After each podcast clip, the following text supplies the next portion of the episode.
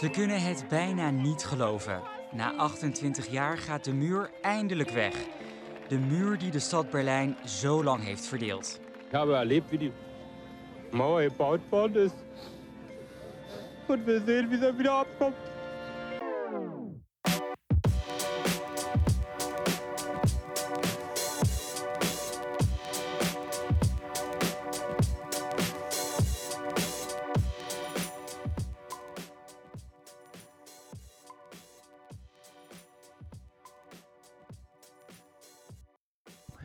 Hello from the studio from Germany. Big hello to Vincent and Renz in Utrecht.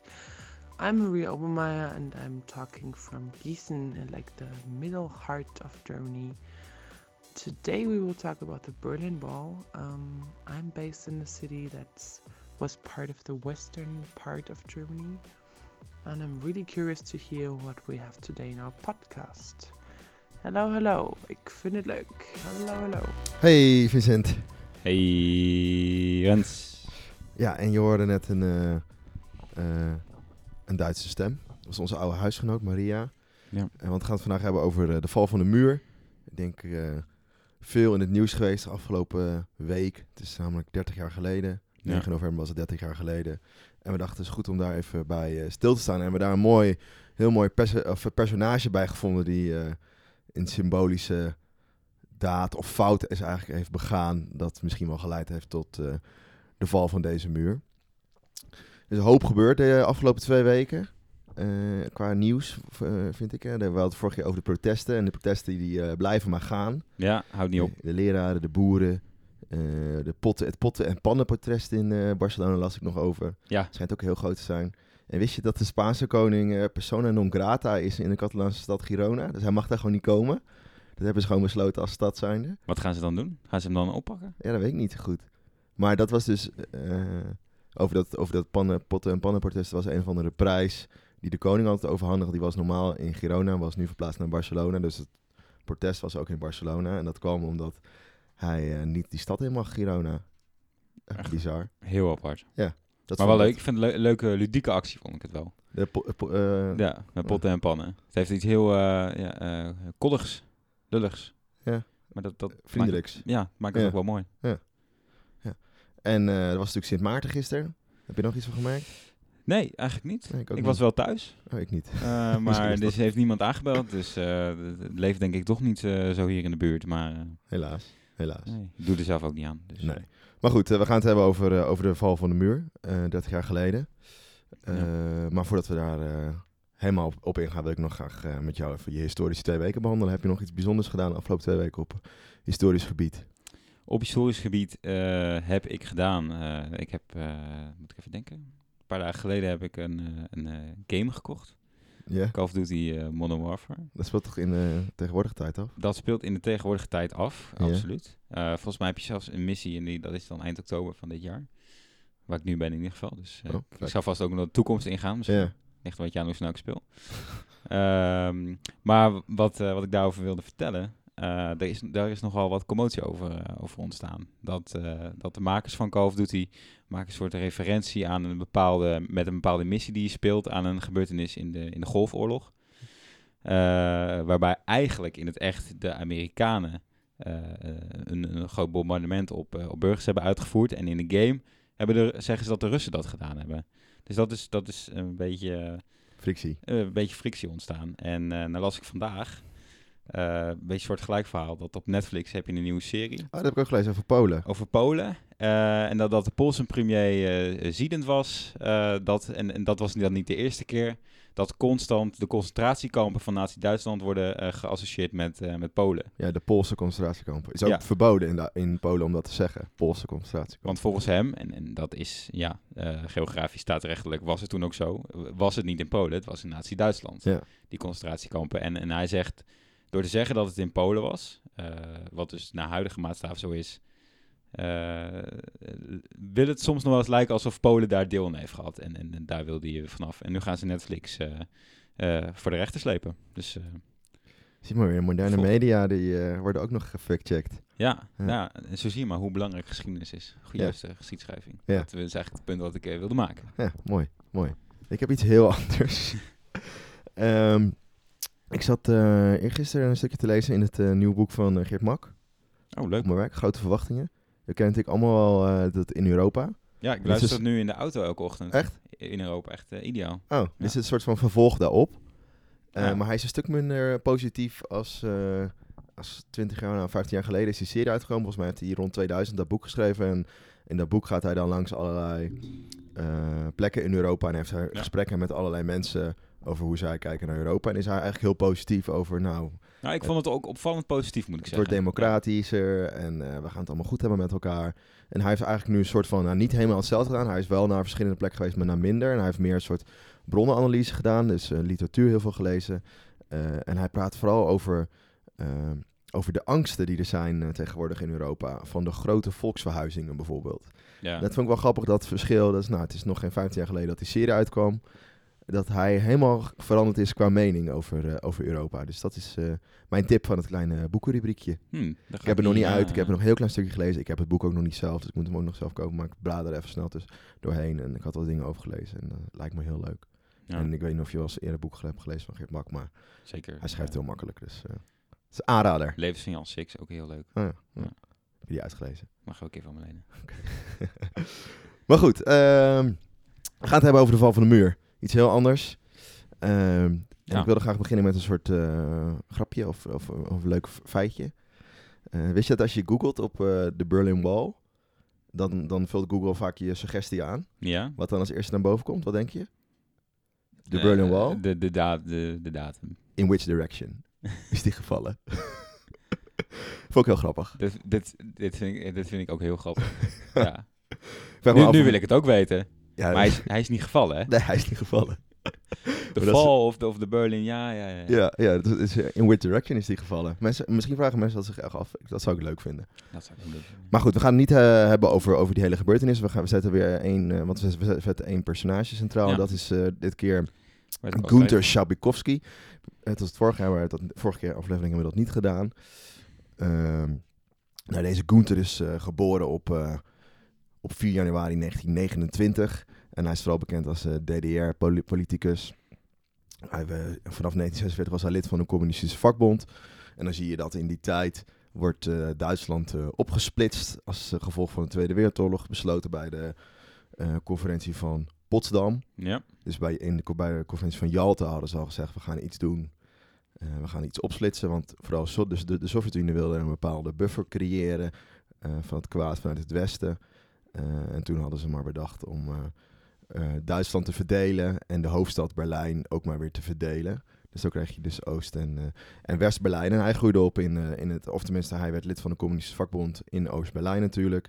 En was heel lang de journalist van de partijkrant van de de communistische partij in Duitsland was de Socialistische Einheitspartij Duitsland.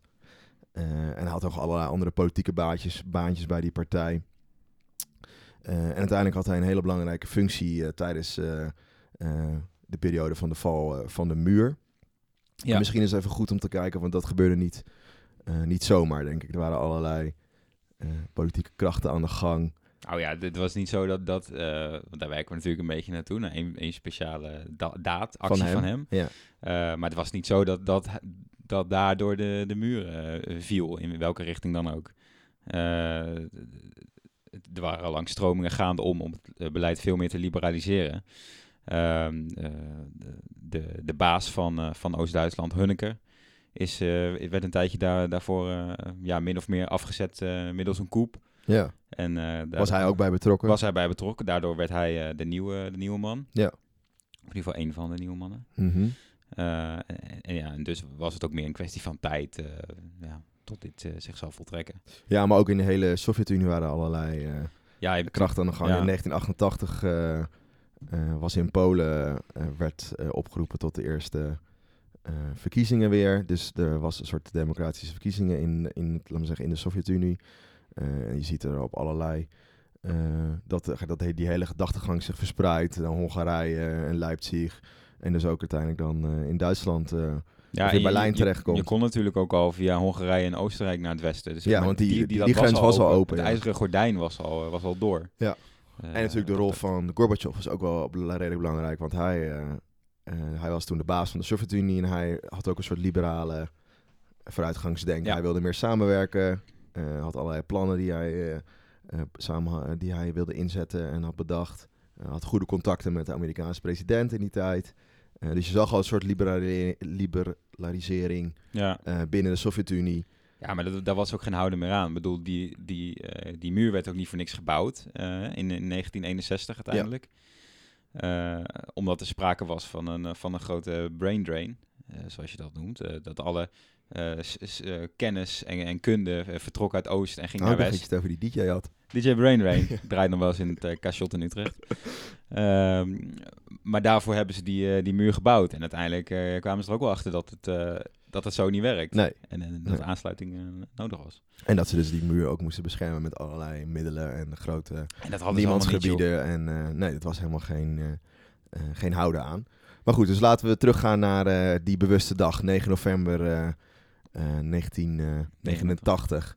Ehm, we gaan weer terug naar Günther uh, Schabowski. Hij is dus inmiddels een van de hoogste mannen, denk ik, in die, eh, eh, in die partij. Dus in die SED, de Socialistische Eenheidspartij eh, Duitsland. Eh, en hij geeft een, eh, een eh, persconferentie om eh, rond circa 7 uur eh, s s'avonds. En daar gaan we nu even een stukje eh, naar luisteren. Bitte? Ab sofort.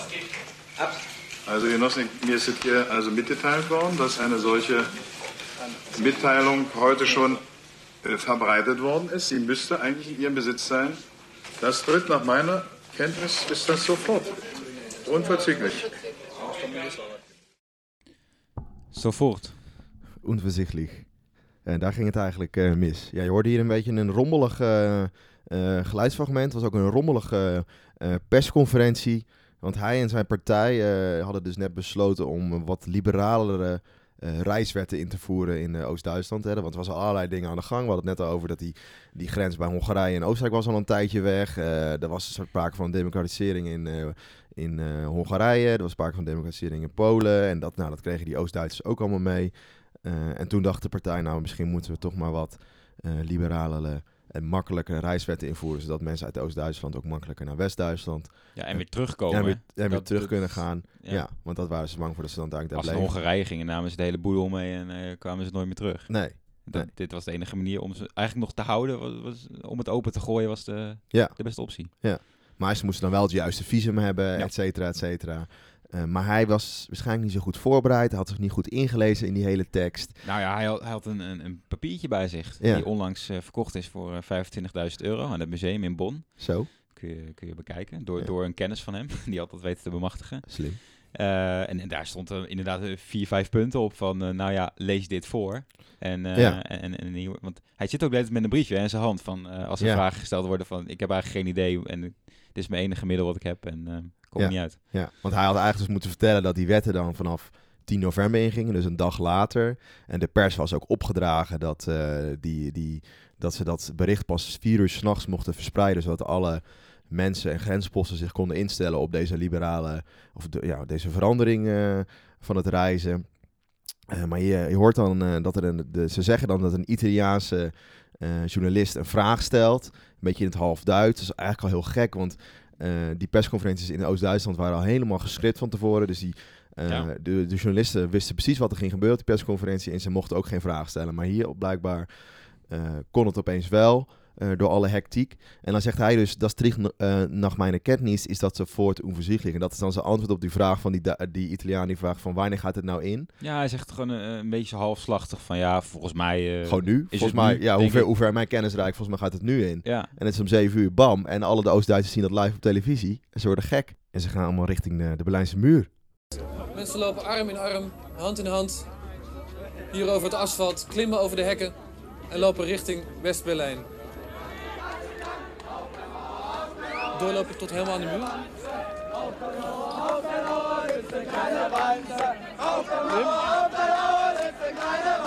Nou, de laatste paar meter dus. Een kwartier geleden stonden we nog in Oost-Berlijn. Ik heb mijn paspoort niet eens bij me, eerlijk gezegd. Dat ligt nog in het hotel. En dit is de muur van West-Berlijn. dus iedereen trok, eh, trok naar die muur toe. En, eh, en, en wilde het wel eens eh, van, dichtbij, eh, van dichtbij zien. Dat is natuurlijk ook helemaal niet zo gek, hè? Want natuurlijk, in, wanneer is het ook weer gebouwd? 1962, 61? 61. 61, ja.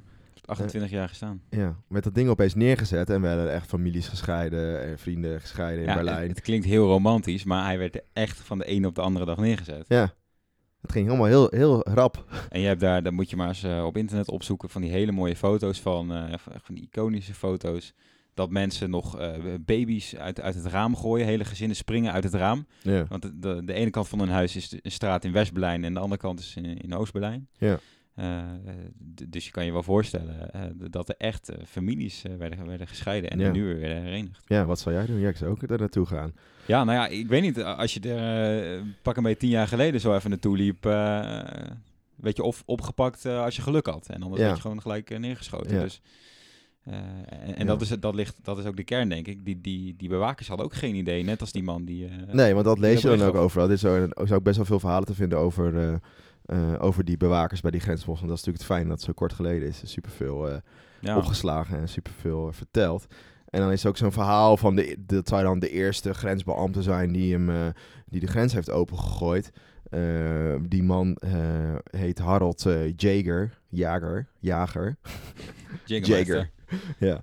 Eh, en hij zegt ook van, eh, dat het om, eh, om half negen was het al helemaal vol daar. Je had om zeven uur s'avonds had je die uitzending. Om half negen waren er al zoveel mensen.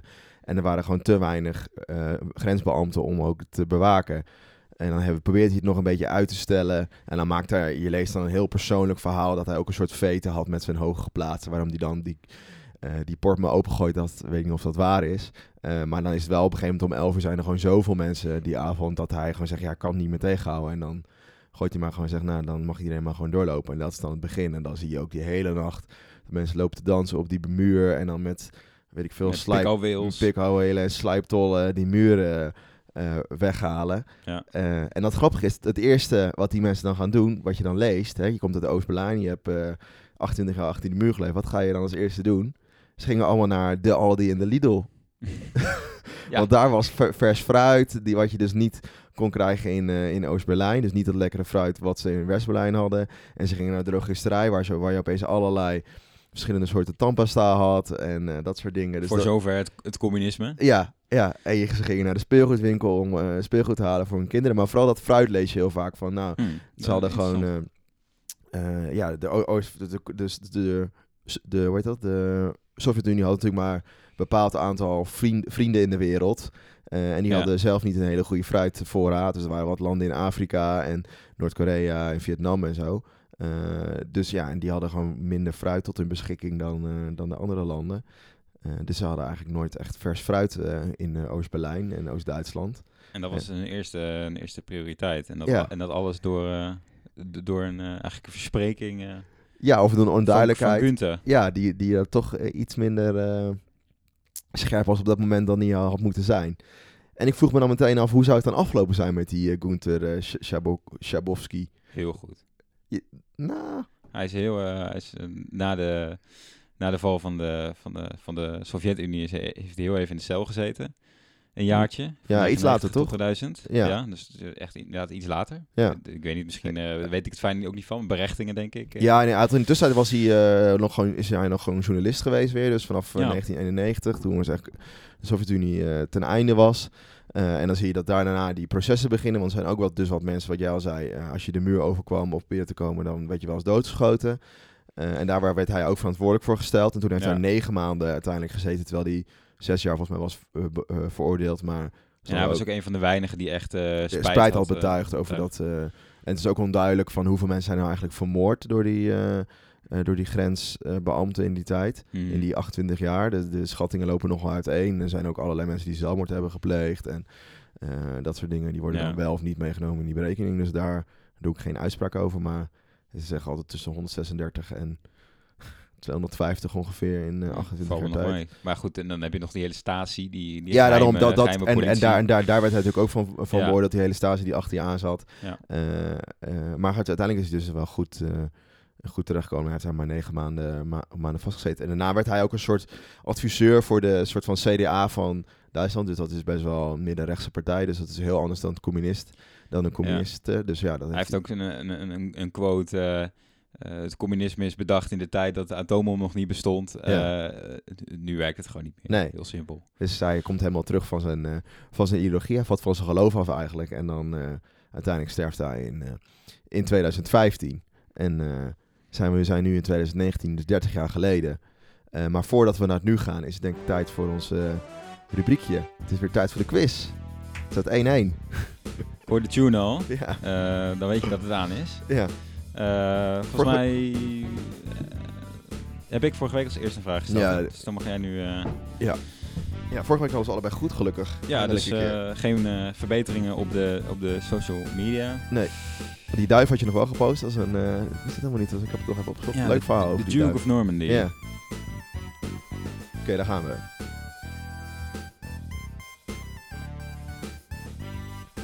Zeg maar weer stop. Top. Oké, we zijn in de periode 1900 tot eh, 1924. Oeh, dat vind ik, dat vind ik oprecht eh, misschien wel mijn favoriete periode. Ehm, ik ga het hebben. eh, we gaan eh, vraag 99 gaan we doen. Ach, En die gaat als volgt. Zoals in de jaren 20 van de 20e eeuw in Zuid-Afrika gebruikelijk was, kreeg de jonge Rolin Hala van het Xhosa-volk, Xhosa-volk toen hij voor het eerst naar school ging, een nieuwe Europese voornaam aangemeten. In dit geval de familienaam van een Britse admiraal. Onder welke naam is Rolin Hala bekend geworden? Zoals in de jaren 20 van de 20e eeuw in Zuid-Afrika gebruikelijk was, kreeg de jonge... Ik denk dat ik hem wel weet. de jonge, hoe heet hij? Rolin Lana? Ro. Rohin Lana kreeg Rohin. een naam aangemeten van een Britse admiraal. De jonge Zuid-Afrikaanse, goed nadenken. Geef niet te veel weg. 20ste eeuw. Zuid-Afrika, wat is het bekend Zuid-Afrika? Die, ah, ik zeg het veel. Nee, ja, dan, ja ik, ik- dat zeg ik Nelson Mandela. Ja, klopt helemaal. Dat is Yes. het. 2-1. Ja, ik gaf te veel weg, hè? Ja, shit. heel erg. Shit. Eh, maar ja, ik, ik Twijfelde je nog? dacht- ja, ik dacht Mandela, Nelson. Ja, Nelson. Nelson, ja. Ja, zo ja. Ja. Point. Ja, shit. Zeg maar stop. Ja, ik, hoop, ja, ik wou een beetje dezelfde periode, maar dat mag niet, hè? Ja, stop. Nou, dit is eh 1800, 1849. Oh ja. Eh, dat moet haast, eh, moet haast te doen zijn. Even kijken hoor. Jammer dat ik te veel weg gaf. Ja, ik had jou meer aan het woord moeten laten. eh, Noem maar, geef maar, maar een nummer van 57 tot en met 66. 66. 66, oké. Komt-ie. Nadat Griekenland in 1821 een onafhankelijkheidsoorlog had gevoerd, werd het in 1830 als een soeverein eh, koninkrijk erkend. Van welk land, dat sinds de 14e eeuw over de Grieken het, eh, had geheerst, werd het onafhankelijk? Van welk land of welk rijk? Eh, nou ja, wel rijk, ja. Is dat dan gewoon eh, het Ottomaanse Rijk? Dat is... eh, Daar moet je dan naar nadenken. Goed. Echt? Ja. Ja, chill. ja, nee, ik zie het hier staan. Ottomaanse Rijk. Dus deze is nog wel een taaldiscussie over. Of het eh, Osmaans of Ottomaans is. Ottomaans is eigenlijk een anglicisme. Oh, het is eigenlijk Osmaans. Maar je zat ook Ottomaans. En, wa- eh, en waarom is het dan eigenlijk Osmaans? Maar eigenlijk noemen we het altijd, Nederlands, altijd ja. Ottomaans, toch? Maar ik heb wel eens een, eh, een, een docent gehad. eh, Die studie Osmaans. die wel... ik kreeg zo'n puntje aftrekken. Echt? Ja. Nou, grappig. Ik wist ook eigenlijk helemaal niet dat Griekenland... eh, ik, ik, zat heel erg te twijfelen, zou het een of ander... Een of ander... eh, gewoon een, een eh, Midden-Oostenland zijn. Of, of Noord-Macedonië. Is het Macedonië? Nee. Het is Noord-Macedonië. Maar nee, dus, dus ik ben blij. Het is het, eh, 2-2. 2-2, ja. Nou, na twee slechte afleveringen, twee slechte edities, hebben we ons helemaal herpakt. En is het nog steeds gelijk, helaas. Wel leuk als ik iemand een voorsprong heb bij ons. Ja, we gaan, v- vanaf de volgende keer gaan we gewoon echt eh, op scherp van de snede. Ja, Geen hints, eh, dan, Nee. dan worden de stappen gezet. Ja, oké. Want uiteindelijk wil iemand van ons twee naar huis met eh, de grote prijs die we nog even De moeten... koelkast. eh, de, de koelkast, ja. Dat komt nog wel. De, de geschiedenis koelkast. Een eh smack. Smack, ja. Maar goed, eh, ja, we gaan weer terug naar het onderwerp. We gaan weer terug naar nu. Eh, Duitse muur, ja. Oost- en West-Duitsland eh, Ja. herenigd dus in 1989. ja, dit jaar groots eh, gevierd. Vond ik eigenlijk tegenvallen. Ja. Er zijn wel wat festiviteiten, maar het is niet een Koningsdag zoals in Nederland. Lees je ook allerlei verklaringen voor waarom het niet zo feestig werd gevierd of uitbundig werd gevierd. Er waren wel allerlei events en meer Ja, shows. Het, het was echt, re- echt eh, historisch was het eigenlijk. Hè? De, ja, het, Koningsdag. het is meer een soort D-Day herdenking haast, eh bij wijze Ja. van spreken, dan, dan echt een soort eenwordingsfeest. Ja. Als je het zo ziet. Ja, en, maar er wordt ook, ze zeggen ook van ja, op 9 november was ook de Kristalnacht. En Ja. daar wordt ook bij stilgestaan. En dat is natuurlijk ook, dat past niet bij elkaar als je de hele nacht gaat feesten en ook nog de Kristalnacht wil herdenken. Nee, en dat is natuurlijk sowieso een beetje het probleem met de Duitse geschiedenis. Dat ze eh, zich daar heel erg bewust van zijn, van, van, eh, hun verleden. van hun verleden en in die schuldvraag. Ja. Eh, dus, dus ja, dat, dat zullen ze niet zo snel, eh, niet zo snel doen. Maar wat mij opviel, eh, opviel, zo opviel, opviel in, eh, in de Nederlandse media, is dat er ook heel veel wordt stilgestaan bij het idee eh, dat eigenlijk de mentaliteiten van 30 jaar geleden eh, nog niet voorbij zijn. Eh, Nee. er werd sowieso heel veel aandacht besteed aan alle muren die ontstaan zijn na de Berlijnse muur. Eh, dus de, eh, in Marokko bijvoorbeeld, nou, ja, Mexico, Amerika, eh, Palestina. Maar ook dat het idee van Oost en West nog steeds heel erg bestaat in ons, in ons denkwijze en in ons systeempjes. Ja, Eh, en daar hebben we, dat hebben we dus gevraagd aan onze eh, soort van leek van de week, ingevlogen leek van de week, die Ja. dat heel fijn heeft beantwoord in een, eh, in een paar audio eh, fragmentjes. So I try to keep it short, but uh, I mean, it's a big question. Like, what's my perspective on Aussie and Wessie stuff? Um, but I think, first of all, it's really interesting because my generation is a generation that is born in a reconnected Germany. And um, there are also like many people where the dad is from East and the women, like the mother is from Western, like that they are a mix of both parts. Um, or that lived in East and then moved to West, or the other way around, but that's actually less the case.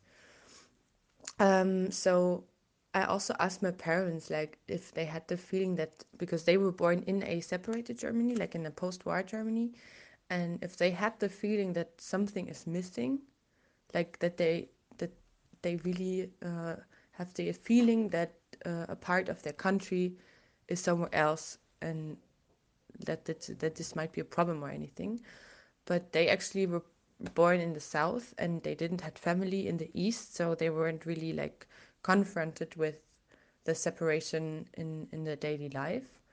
But there was sure this middle thing it wasn't really like a neighbor country. It was it was sure something that is between neighbor country and the same country.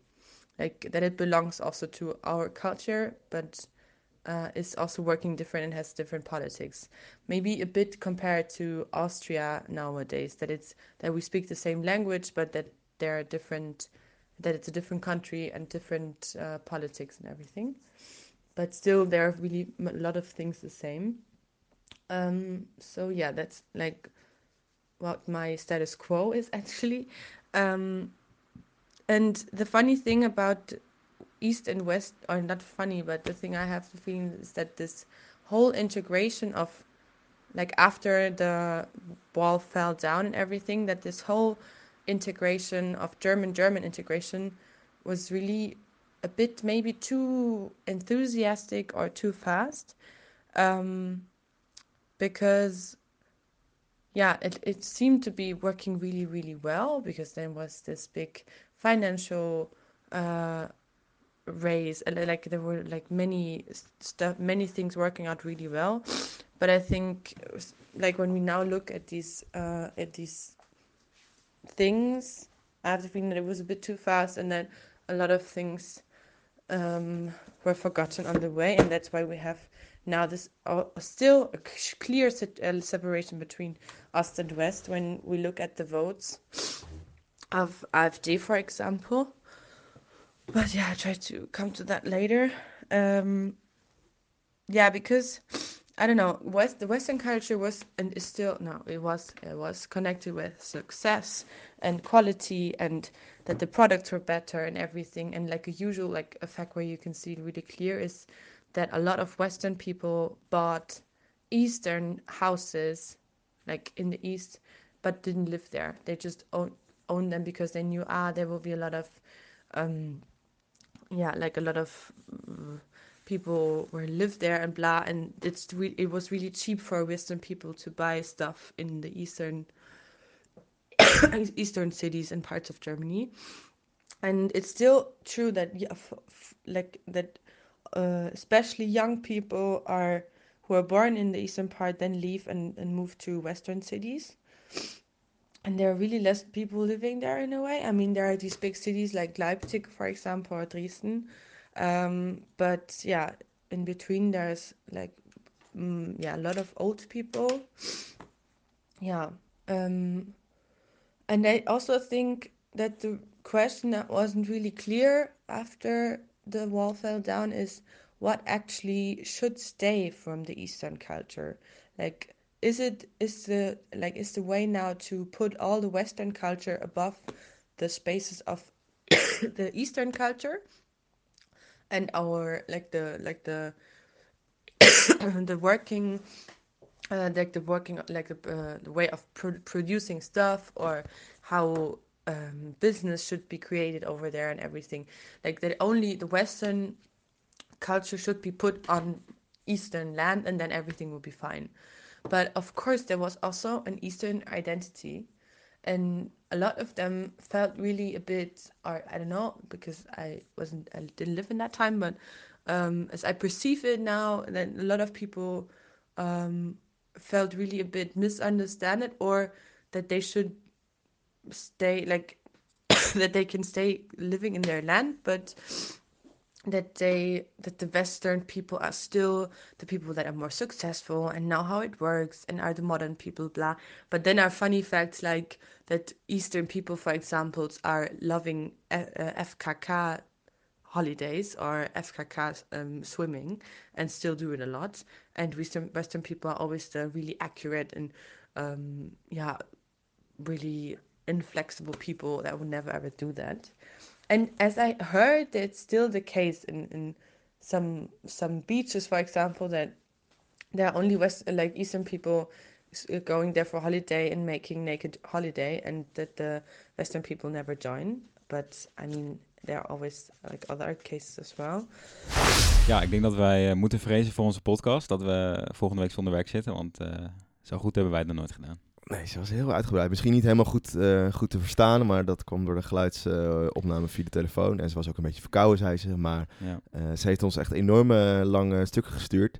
En dit was een eh, van die stukken, maar ze vertelde ons ook nog veel meer over bijvoorbeeld vrouwenrechten in Oost-Duitsland versus West-Duitsland, die eigenlijk eh, veel moderner waren in Oost-Duitsland in die tijd dan in West-Duitsland. Dat had natuurlijk ook wel te maken met het communistische ideologie, waarin iedereen een soort van gelijk was, moest, gelijk moest zijn. Eh, Ja. Maar dat dat ook allemaal opeens wegge weggevaagd werd. Want wat zij ook al een beetje zegt en wat jij eh, ook in, tegen mij zei voordat we gingen opnemen, dat eigenlijk na de val van de muur alles werd westers of west-Duits. Dus nou ja, dat, dat zegt Maria ook Ja. net van, het is niet helemaal duidelijk wat dan het plan was. Eh, wat, wat er met die hereniging moest gebeuren. En, en, en er wordt altijd gesproken van een hereniging. ja. Eh, maar eigenlijk is het meer gewoon een, een overname eh, van West-Duitsland. Ja, Oost werd gewoon West. Ja. In, in, in alle opzichten. En, en, en dat is natuurlijk op zich ook wel logisch. Ik bedoel, West-Duitsland was echt, ongeacht de, de sectoren die toen ook nog wel bestonden, was wel echt een West- of een, of een, of een Duitse democratie. En in Ja. Oost-Duitsland was natuurlijk meer vanuit de Sovjet-Unie wel redelijk, had daar wel redelijk de hand, de hand in. vinger in de De ja. vinger in de pap. Ja, Eh, en je ziet ook dat, dat na die eh, val van de muur eh, heel Oost-Duitsland moet worden gereanimeerd eigenlijk eh, naar, naar West-Duitse maatstaven. De, alle collectieve fabrieken moeten mee gaan doen in kapitalistische systemen. ja.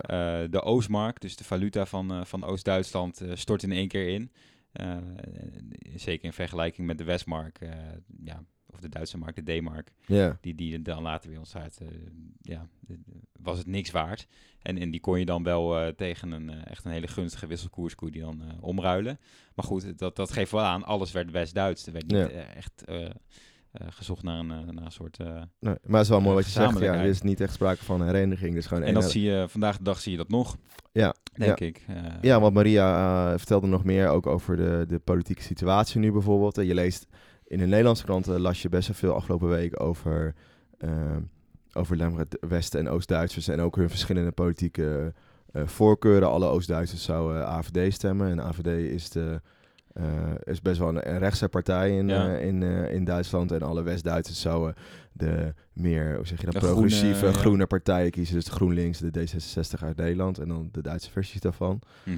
Eh, maar zij zegt ook, ja, dat is natuurlijk niet helemaal waar. Maar dat is gewoon ook de stereotypering die wordt aangepraat in, eh, eh, in door, door de Duitse media zelf. Dus daar wordt ook nog heel erg vastgehouden aan dat, eh, eigenlijk aan dat Oost-West eh, denken.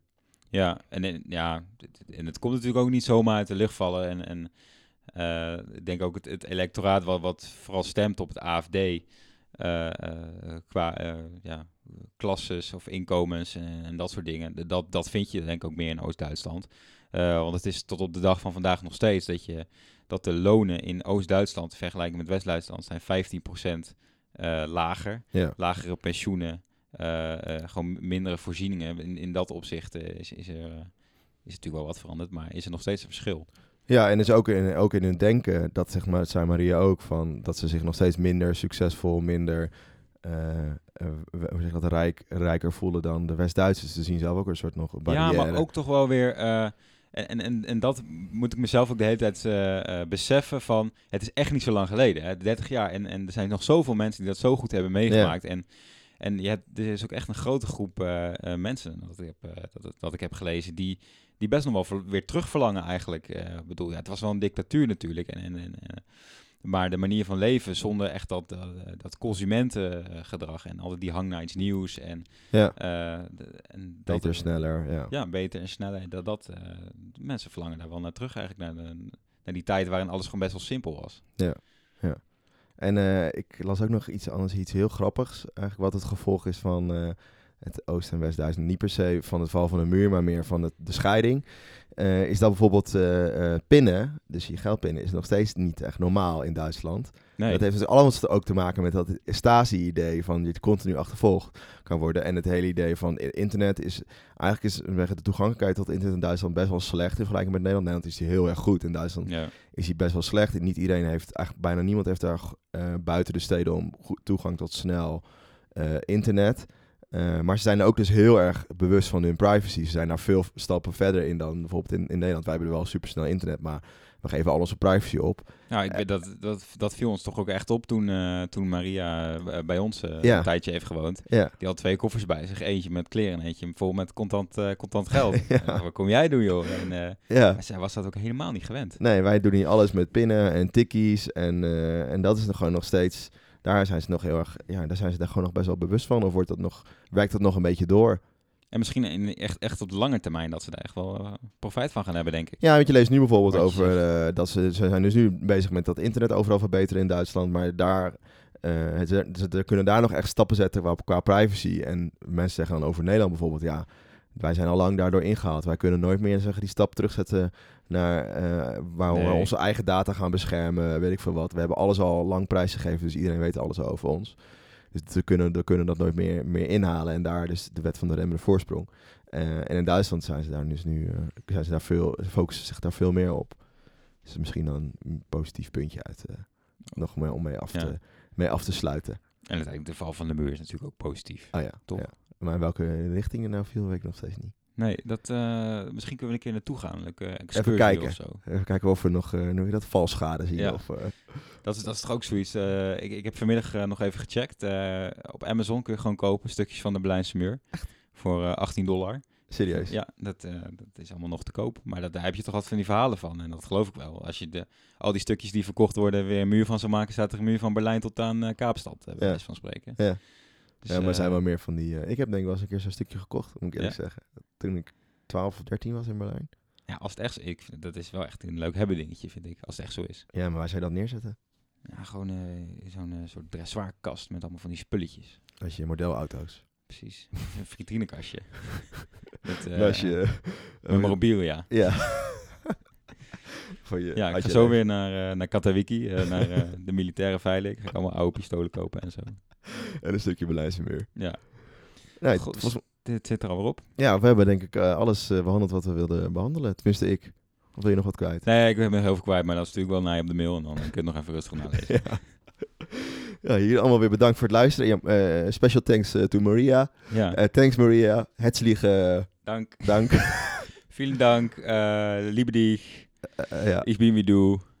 Ik spreek überhaupt geen woord Duits. Bis gleich. Ja. Uh, dat was het. Nou, um, over twee weken zijn we weer terug met een nieuwe aflevering. Wil je net als uh, Maria ook leek van de week zijn? Uh, meld je aan. Het kan dus ook via audioberichtjes. Liever niet. Wel leuk als je in de studio ja. zit natuurlijk. Hebben we iets meer, meer We gaan geen gevulde koeken opsturen als je audioberichten instuurt. Nee. Dat moet helder zijn. Ja, dat is de grens. Uh, ja, vertel het door en laat het weten als je een ja. leuk onderwerp hebt. Of je dus, en als je leek van de week wil zijn. Oh. ja, en heb je een leuk nieuw rubriekje? Kan ook gewoon, hè? Ja. Doe, we gaan het er even over hebben dan. Maar we zijn, daar, wat dat betreft zijn we overal open voor. Ja. hey, tot over twee weken. Dag. Yo.